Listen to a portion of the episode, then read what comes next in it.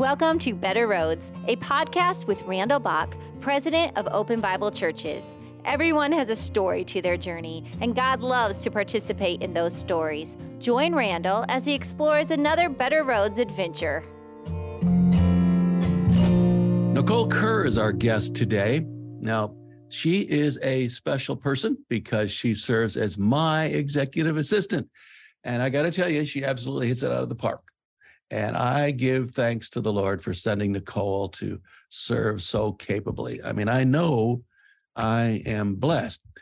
However, that's not the reason that Nicole is our guest today.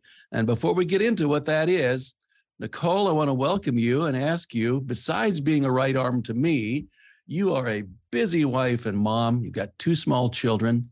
Uh, tell us about those delightful little boys that you and Aaron have and their ages. Yeah, thank you, Randall. Um, it is an honor to be here. It's a little weird because I'm typically on the other end getting other people's scheduled. You are. So when my name came up, I'm like, oh no, like what do I do here? So, um, so yeah, it's a little bit uh, different, but I am very honored to be here. Um, but like, yeah, like you said, I am a wife to Aaron. Um, he's amazing, and then we have two young ones, Benaiah, who will be turning four in November um, oh, but has been telling people he's four since January. So, um, and then Jonathan, who actually will be one, is one in September. So, uh, yeah, so they are a handful. They are um, a joy. I when I was pregnant with Benaiah, we prayed for joy, and he absolutely exudes that. And with Jonathan, we prayed peace, and he is such a chill baby. so so far, that's that's gone well for us. uh, balance each other out a little bit, yes, huh? Yes. well, you are blessed. They are two little keepers. Now, uh, the the reason uh, this podcast will be airing initially in October. And that's that's National Pregnancy and Infant Loss Awareness Month. So that's why we're we're talking with you about this today because one in every four women will experience this kind of loss in their lifetime, either during pregnancy, infant loss, for whatever the reason may be. And you have been in that number, Nicole. And so that's why we're airing this edition of Better Roads in October. So let me set the scene, first of all. From outside appearances, someone looking at your family would think that, hey, everything's been perfect for you. But we who know you know that your journey to parenthood was at times a painful road. In fact, you when you weren't in the office, I remember hearing, you know, a couple of ladies in our office saying, "This is when you're having difficulty having a child to full term." And I remember a couple of ladies in our office. I heard the conversation saying, "Ah, oh, if there's anyone who ought to be able to become a mother, it's Nicole.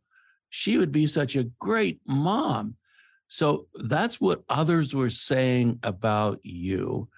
So, what we want to do today is ask you would you allow us to see into your heart? Talk to us a little bit about what that road was like for you, Nicole. Yeah. Um, I, I was in that ballpark of like, I'm supposed to be a mom. And, you know, I think a lot of women are, you that's the plan. You get married, you have kids, and and we just kind of take that for granted. Um, but um, so Aaron and I got married um, in 2014. We were both in our late 20s. Um, so uh, we were okay, you know, trying a little bit sooner to have a family just because we were a little bit older. Um, and I found out I was pregnant um, after about six months into our first year.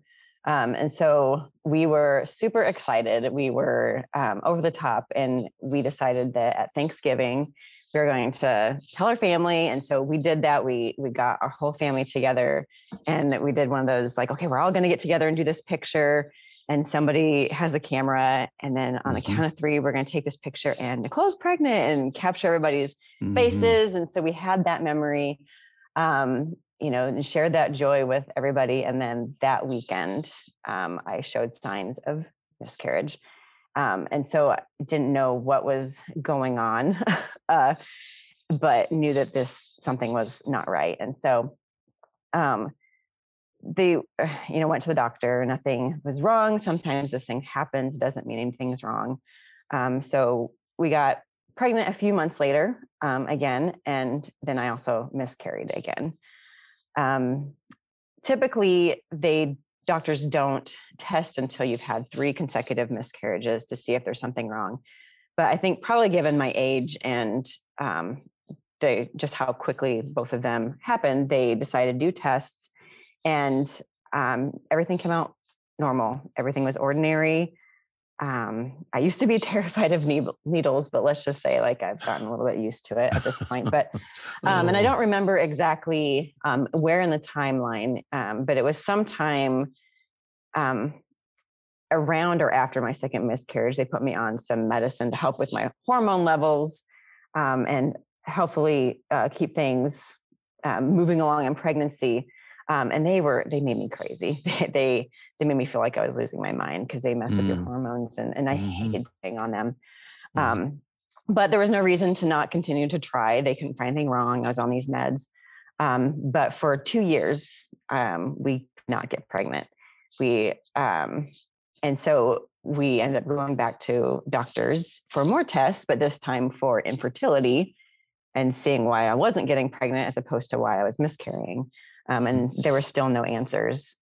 Um, so I was recommended to a um, specialist for fertility treatments. Um, and most people, when they think of fertility treatments, think of in vitro, which is a, is a lot more invasive and there's a lot more controversy around that. That's not what we did. Um, so just so people are aware of that, um, we but this particular procedure, um, I could do three rounds of it um, before we had to think about trying something new. So the first time, uh, nothing happened. Um, second time, I did get pregnant, but miscarried again. So at this point, um, it's been like three, three and a half years, three miscarriages. Um, a lot is going on at this point, and um, and this is the part of the story that a lot of people don't no, but after the third miscarriage, um, we I decided I didn't want to do that third treatment. We were just giving it to God completely. Like if this is supposed to happen, then God's going to have to make it happen. We're not going to. I can't. I couldn't be on those medicines again because I was. It was making me crazy. So um, during that time, we were actually approached by some dear friends of ours about the opportunity to adopt a little boy. Um, and so we prayed about it, and things just kind of lined up and fit that I think we're supposed to move forward with this. I think we're supposed to move forward. And, and he was in the foster care system. So we had to become foster parents um, mm-hmm. in order mm-hmm. to adopt from the system. Right. Yes. Um, so we felt like that God was giving us the green light on this. So we um, moved forward with the, the paperwork, um, but it kind of stalled out really quickly. They are the system was just so overloaded. They didn't have enough people to like move people along and do the, the classes that you were required to do and the home visits. Um, so we kind of stalled out a little bit and um, it ended up being that this baby had to be adopted by another family. They, you know, couldn't wait for for us to get approved. They needed to get a placement. And so there was a loss in that as well that a lot oh, of people yes. don't realize. You know, sure. we, we, I mean, I still have pictures of this little boy on my phone that oh, every wow. once in a while I'll go to and just pray for him. You know, because mm. we, you know, we didn't get to meet him, so we didn't move that far along, but it was still a loss. Mm. Um, but when all this was going on, I did find out that I was pregnant again without medical intervention, and um, it was Benaiah. So we, um, it was just a miracle. It was just there he is. We got we have Benaiah. No reason, rhyme or reason, but um, there he was. So, um, so yeah, and that was amazing, and and we our lives Indeed. were super full. Um, and about a year um, after he was born, I found out I was pregnant again, yes. and I don't remember if I got around to telling anybody that we were pregnant this time, um, because right around there, my brother was getting married, and so there's just all that stuff going on. I think maybe and it was right around Christmas. So we might have been thinking, oh, we'll, we'll share around Christmas time after the wedding and just keep this about my brother and, and sister in law. Um, but I ended up miscarrying that weekend of their wedding. And so obviously we didn't tell anybody at that time either mm. because mm-hmm. this was about them. Mm-hmm. We didn't want to make it, you know, a sorrowful time about sure. us. And so we kind of uh, had to we suffered through that a little bit alone. There was one friend that was there that I confided in just because if physically I couldn't be a part of the wedding, I wanted somebody to know what was going on.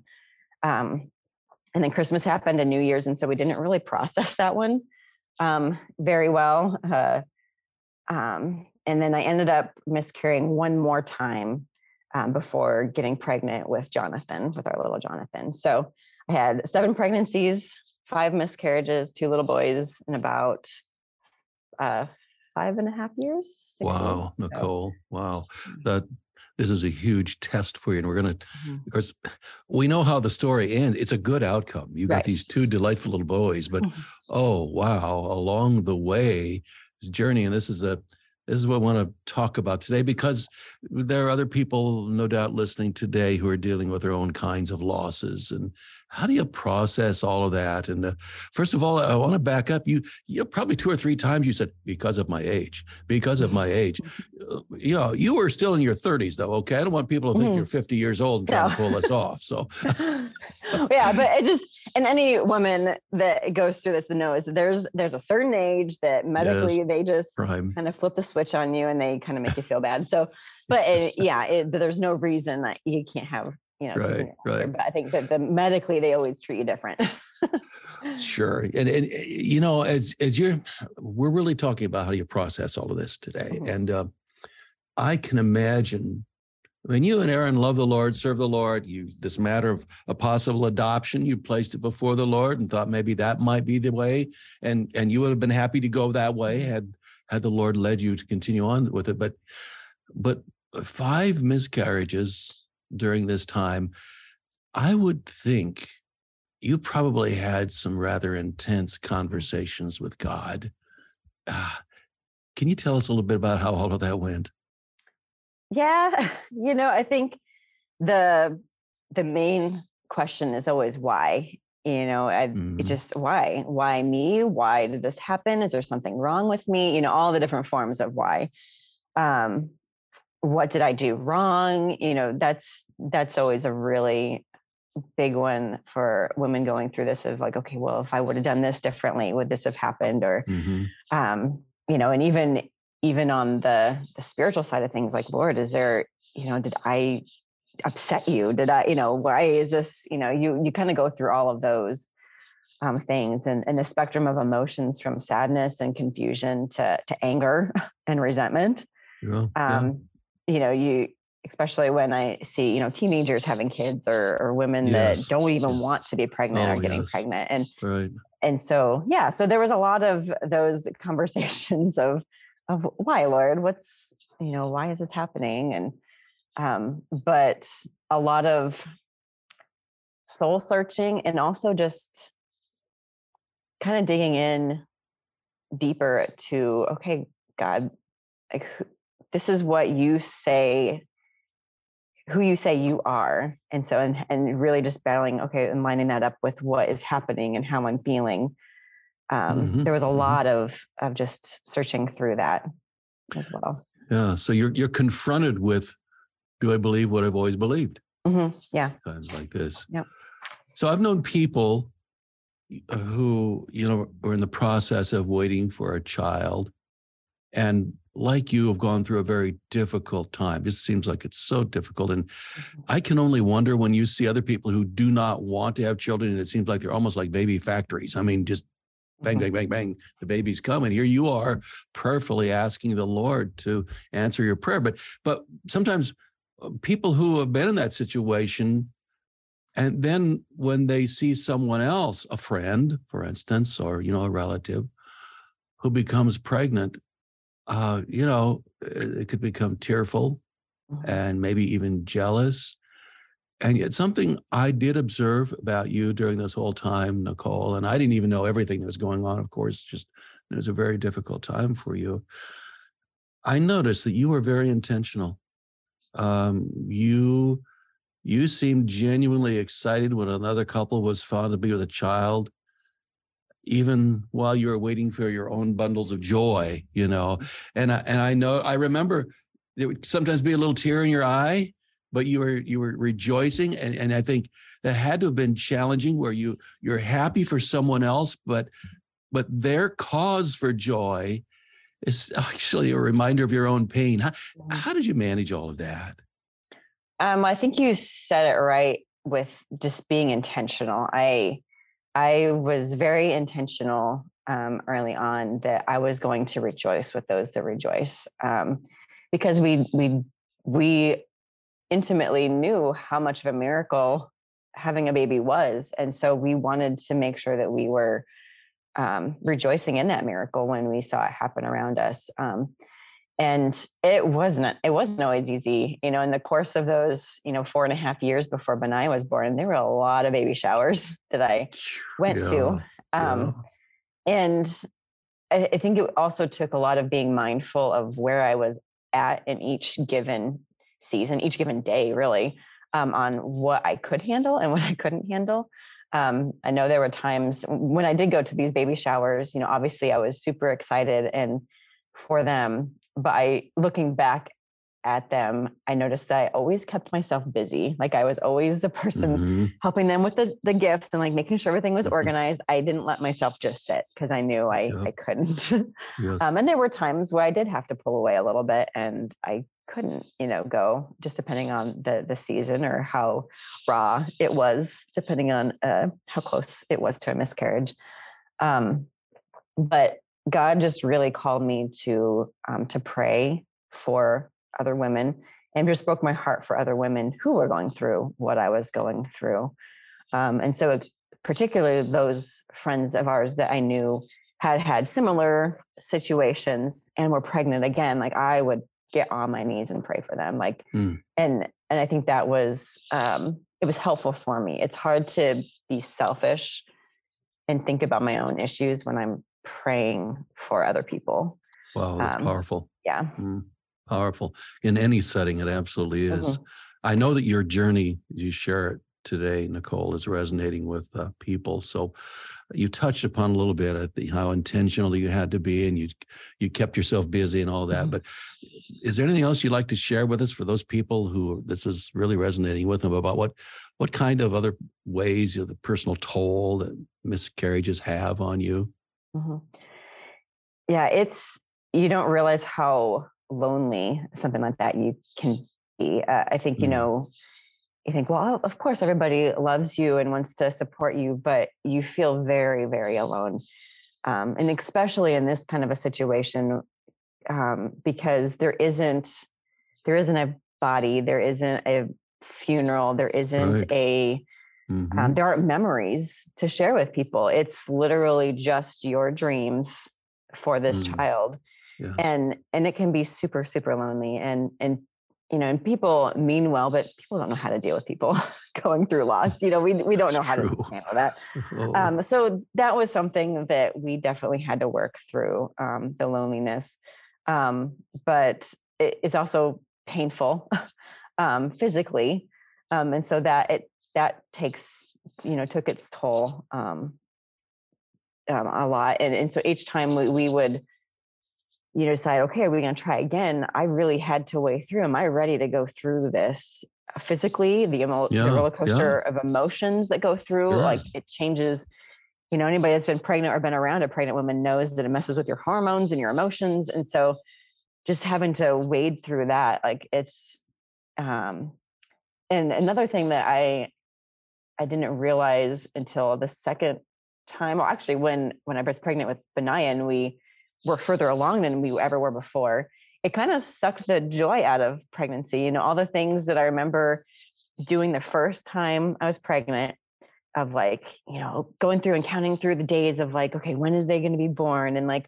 or the different names and all that i was a little bit more hesitant yeah. Am I going to make it all the way? yeah because you just you don't want to get your hopes up and so sure. You know and all the things of like a baby shower it, it's just it's hard you know and and we always wanted to have name we had names picked out early. I i kind of didn't want to find out if it was a boy or a girl because i knew i would place a name to that and i'm like but then what if they Mhm. pass away? What if we don't make it? And so it kind of steals a little bit of that excitement even though we were obviously still joyful and and loved that experience of being pregnant but yeah it kind of steals that that joy as well from you. Yeah, yeah. So you had you had seven mountains to climb, and you made it to the Mhm. peak twice. Uh, Mhm. You're saying of all those experiences you're dealing with. Yeah. So, and as you said, you know, uh, people. That's all of us. We can be pretty clumsy at times. Uh, you know, we want to say something, and sometimes, oftentimes, just end up sticking our foot in our mouth. You know, and Mhm. and uh, it it can be pretty awkward. We can be dumb. I know we can do these kinds Yeah. of things. But let's look on the positive side, though. Uh, what did people do that helped you through those times? What could people do if Mhm. they're if they know someone like this? What's what's most helpful time like this? And maybe I should also ask, you know, add on to that, you know, what this is like for Aaron and how he came alongside you too. Yeah. Um, it's we just naturally don't know what to do when people are in in grief, and no matter what kind of grief it is.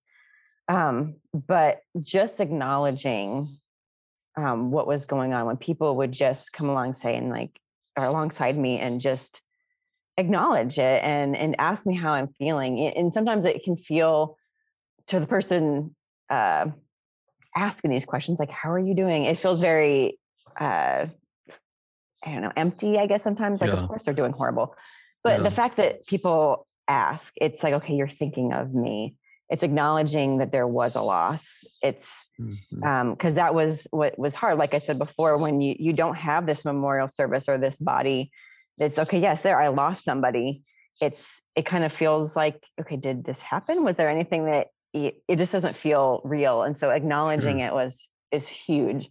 Um, and we had some dear friends of ours that um, had become a, like a third set of grandparents to our boys now. Um, but Jan and Steve Matthews, they were actually on one of your Better Roads episodes a few months ago. Yes. Mhm. Um, they um, were amazing. They walked through us um, from the, the beginning through it. And um, so it was after, let's see, when was that one? I don't, it's always hard to get the timeline right, but I think it was after our fourth miscarriage. So it was actually the one where my brother's wedding. So we really didn't get a chance to like process, or we just kind of had to move on for it. After that one, they um, held kind of a private memorial service for Aaron and I and them.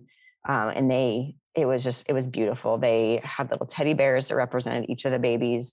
So we Mhm. got to hold each Wow. one of them, and Oh, wow. Jan spoke Beautiful. something about each one. And so we had that memorial service, and and that was so so good for our hearts just to to acknowledge it. And now we have those teddy bears, and it's just that you know little Mhm. reminder of you know those little angels in heaven. So um so yeah, I think just acknowledging and just being there for people that are going through um these situations. Ignoring them is not the key. yeah, ignoring yeah, being feeling uncomfortable yourself and then so just ignoring the situation that doesn't help yep, anybody I hear you. so So you and you, you know, the fact that you're a Christian obviously is you're not just looking to people, you're looking Yeah, to the right. Lord. And Mhm. so, uh, you know, were there any specific scripture passages or maybe, you know, Mhm. songs, worship songs or anything that were particularly meaningful to you? yeah i have a um, a plaque that i made um, that has the verse um, from ecclesiastes 11:5. um, just as you cannot understand the path of the wind or the mystery of a tiny baby growing in its mother's womb so you cannot understand the activity of god who does all things and that was comforting to us just of you know we don't know what's going on and and not that god caused any of this but god is working and god is active even in the midst of these things and um you know and even when we don't understand how things work or why they're working he's still in control. Um, so that one um, i have that on a little uh, plaque at our house. Um, but we we always have worship going we've always had worship going on in our house. Aaron helps lead worship. Um, but there was a particular um, song that came out um, around our second miscarriage great are you lord. Mhm. and the words um, i'm not going to sing it for you aaron's the, the worship leader here um, but, so i'll just speak them You're Um, but- on. yeah, yeah. Um, but it says that um, you give life, you are love, you bring light in the darkness, you give hope, you restore every heart that's broken. Great are you, Lord. Mhm. It's your breath in our lungs, so we pour out our praise. We pour out our praise. It's your breath in our lungs, so we pour out our praise to you only. And that really, like, I just remember um, listening. We were in our first little apartment together, sitting on a our, our love seat, just weeping and mm. and just singing these songs just together. We Aaron and I together. Um, and so that was really powerful. And that's still to this day, like when he sings that one during service, it's you know, we all we both get a little emotional for that one as well. Yeah, it's a very healing for yeah. you. Yeah. You know, in a sense, miscarriages are kind of like an abortion, but they're not elective. But but there are a lot of similarities there. As your experiences you've had with miscarriages, does that in any way affect you about how you view abortion? Uh, different insights about it. I was uh, when I was thinking through about this, I was saying, well, I kind of take this very personally. But the more I thought about it, the more I realized everybody that has an opinion about this takes it personally. I mean, that's why it's such a heated argument. No matter what side of the aisle you're on, it's personal for you for some reason. And um, so I really can only speak to my why. For me, it's personal. Um, it's it's always been something that I've always been against. But I, when people use excuses of um, women's rights like that that's the big one right now that they, they've making it mm-hmm. about women's rights and and i can i can see where they're coming from but it ultimately comes down to is this a life or not yes. is that a life that's, that's in right. the mother's womb and yes. so those that are on the side of no it's not you know I, I take that personally because either this isn't a life and it's just a collection of cells or it is a life but it's not worth anything. And so it's okay to be destroyed. And so on this end of things on the miscarriage side then it's like either you know I, we, we as christians we fully believe that this is a life like that that life begins yes, at conception. Um so then the other argument then they have is it's not worth anything. So that they're saying that it's that my loss is almost pointless or me, me grieving these losses is pointless and and and that's just hard for me to to wrap my brain around that these that these lives that people think that they aren't worth anything to be protected. Um, but but god values each and every single life um, from the moment of conception and so so yeah so i i get i get super emotional about a you know the topic of of abortion because i you know i didn't have a choice in whether or not I could keep those babies. Mm-hmm. And yet there's people that want to argue that that they should, you know, it's it's hard to to talk through my my thoughts on that, but um you're doing okay. Yeah, but I, it just comes down to knowing that that God values each of those lives and mm-hmm. and he mm-hmm. was he was willing to make the ultimate sacrifice, you know, for each one of those. Um, so it's hard when people want to end that life because it's inconvenient or you yes. know and you know and I know there's other arguments about you know different reasons why people you know have an abortion but yeah it just it ultimately comes down to the value of life and mm-hmm.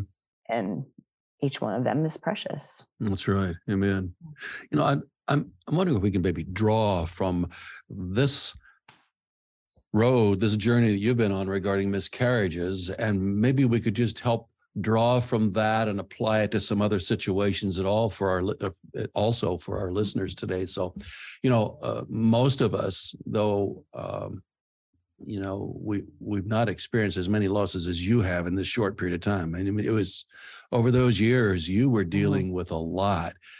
Most of us, virtually everyone, I'd say, listening in on today, we have dealt with loss. Mm-hmm you know, it could be the loss of the dreams we had for our lives. It could be, you know, loss of a job, loss of a loved one, mm-hmm. um, other than your child. Uh, also, others who are loved ones. You know, the loss of expectations of dreams that are crushed. Uh, could could you translate for us? You know, from what you learned in your experiences here, to help others that are currently processing their own grief. What just what would you like to suggest and encourage them with? one of the things that God walked me through during um, the seasons that we went through um, was the story of Abraham and Isaac.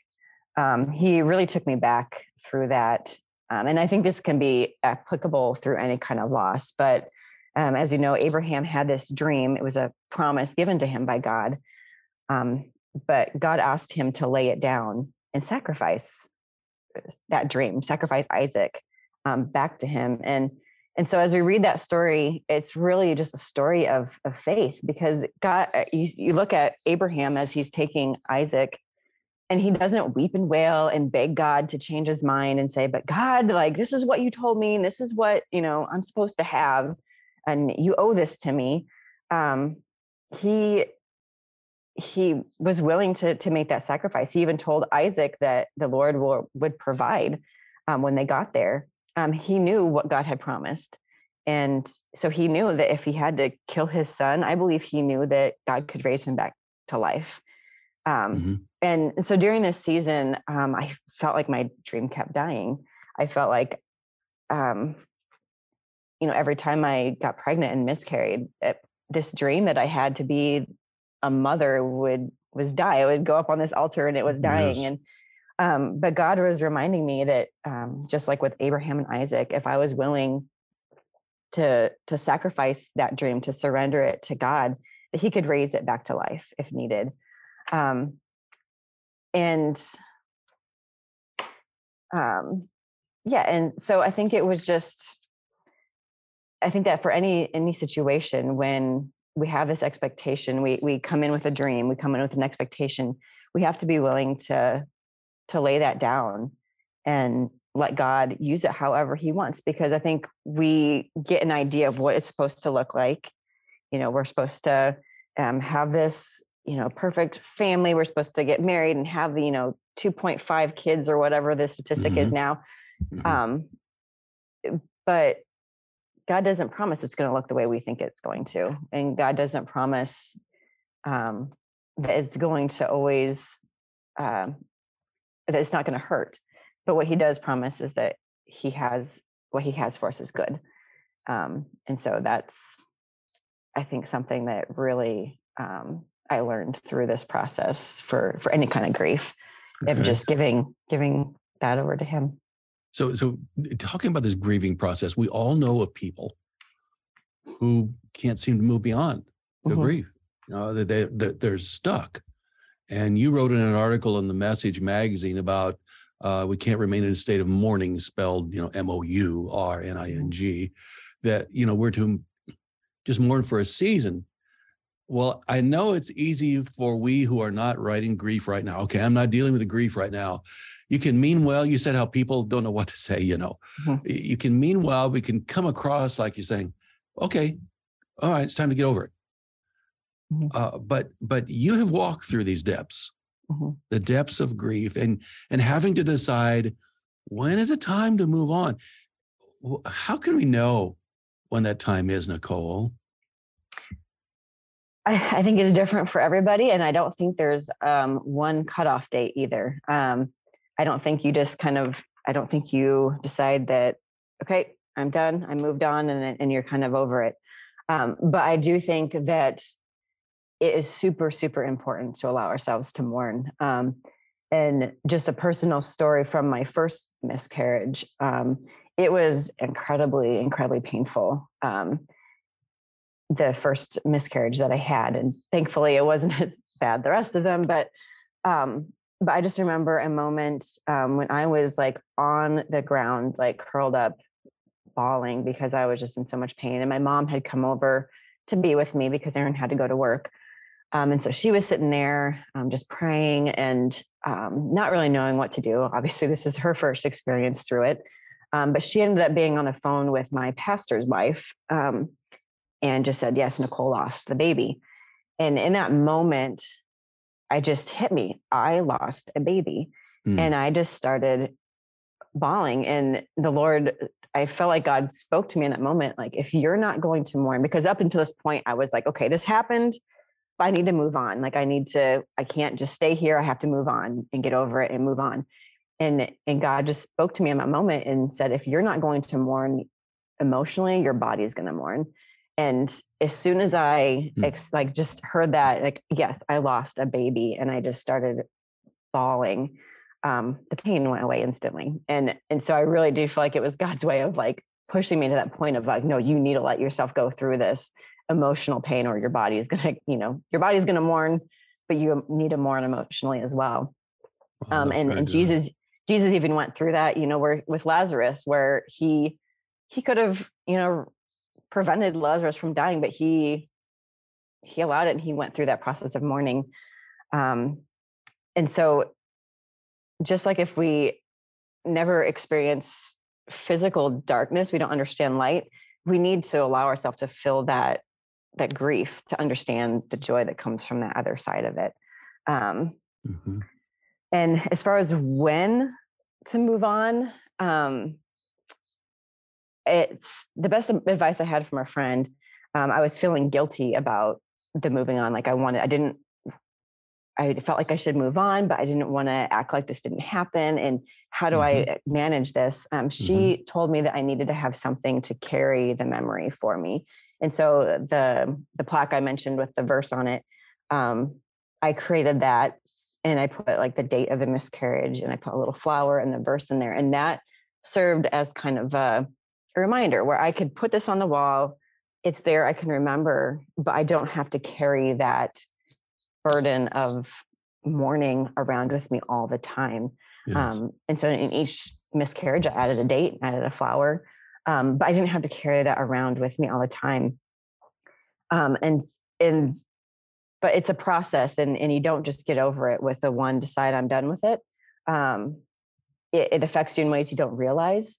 Um, actually, right before getting pregnant with Jonathan, um, went through um, something in our family that it wasn't related to pregnancy, but I had some extreme emotional reactions that weren't lining up with what was going on. Like I was like, this isn't right that I'm having these mm-hmm. extreme emotions. And I realized, mm-hmm. yeah, I'm realized like I, I'm holding on to some, you know, mm-hmm. some of these emotions, and and I had to go and I I saw um, a, a therapist, a professional therapist, and and I think that that's important too. Sometimes you need to go to that Good and counsel, yes. in different in different seasons you know and you know and i had worked through things before but there was still something i needed to work through and working through how to handle emotions when they do come up and surface. And so it's a continual process and it's going to look different for everybody in every season and every step of of the process well let, us let's switch let's switch to the other side of this you've been talking mm-hmm. about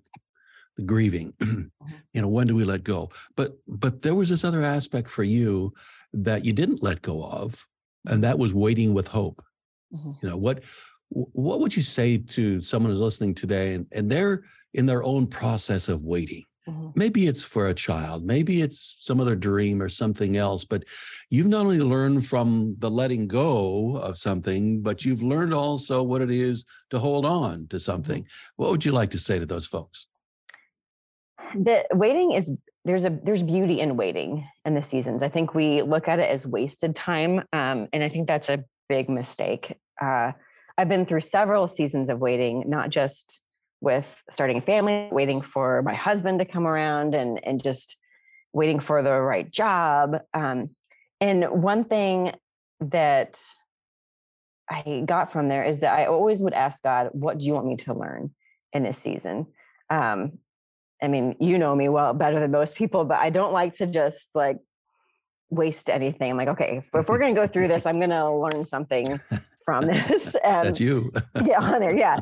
Um, and so when I get out of this season of waiting, I want to be able to walk in the fullness of what God has for me after that season. And so, um, so holding on, um, but I think also like what I said before is letting go of what your expectation for what it should look like. I think that's important too. And because I love to be able to tell everybody, just hold on, God will give you that baby. But the reality is, it might not happen for some people. And, and that was a reality that I had to come to terms with too. I'm like, this might not happen for us. And am I going to be okay with it? Am I going to still believe that God is faithful and that God is still good, even if I don't get what I want at the end That's of this? Good. Yeah. Um, and and being okay with having those emotions, God can handle the emotions that we have. He can handle us being angry, you know, as long as we don't sin in that mm-hmm. anger, you know, mm-hmm. but um but just being able to to give it to God and and ask God, what do you want for me in this season while I am waiting for the next thing that you have for me? As you know, we call this better roads. You're the, always the one setting this up with other people to be in better roads, and and so uh, really today we've been talking about roads, mm-hmm. and these roads, many of them, you know, five out of the seven were mm-hmm. uh, not by choice. Mm-hmm. Those are the roads you found yourself walking on. You've been talking to us about things you learn out of all of that experience. But, but as you know, also we talk about what are some of the roads that we choose in life, Nicole, as you look back over your um, long life because of your age now, as we're reminded. if you look, if you look back over your life, are there, you know, would you identify, you know, a couple of the better roads that you chose and you say, you know, I'm so thankful for that because it really set me up for where I am today, who I am today. They were just mm-hmm. so instrumental and pivotal to who I am today. What what would those better roads be for Nicole Kerr? Yeah.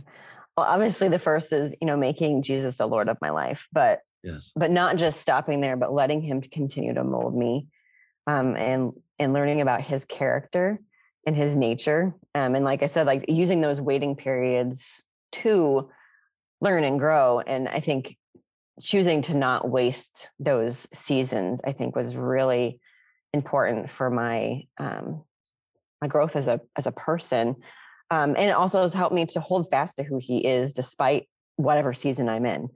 Um, he is faithful. He is trustworthy. He is good, and because I um, have allowed Him to work on me through some less dire situations, but still seasons of waiting. When we get to the more uh, intense crises, you know, in our life, I think that's when we really get to put into practice of what we do know about God. And so, um, I think I'm I'm very very thankful that God helped me walk through um, getting to know Him and working on things in my own life, so that in the next season of life, I don't have to deal with you know things back here. I can I can move forward into what He has next for me. Um, but then I also think um, one road that has made all the difference for me was waiting for the man that God had for me. You know, I think people tend to forget that Aaron lost five babies as well. Yeah, um, that's right. And in not just he lost five babies, but he did it all while being helpless as I suffered through mm. physical and emotional mm-hmm. blows time and time again. And, and he could do nothing about it. Like there was nothing he could do about it. Um, mm. he he wept with me. He was my rock through it all, um, and he's been one of God's greatest gifts through all of this. So, um, and, he, and he's made it so that our our home has that atmosphere of worship.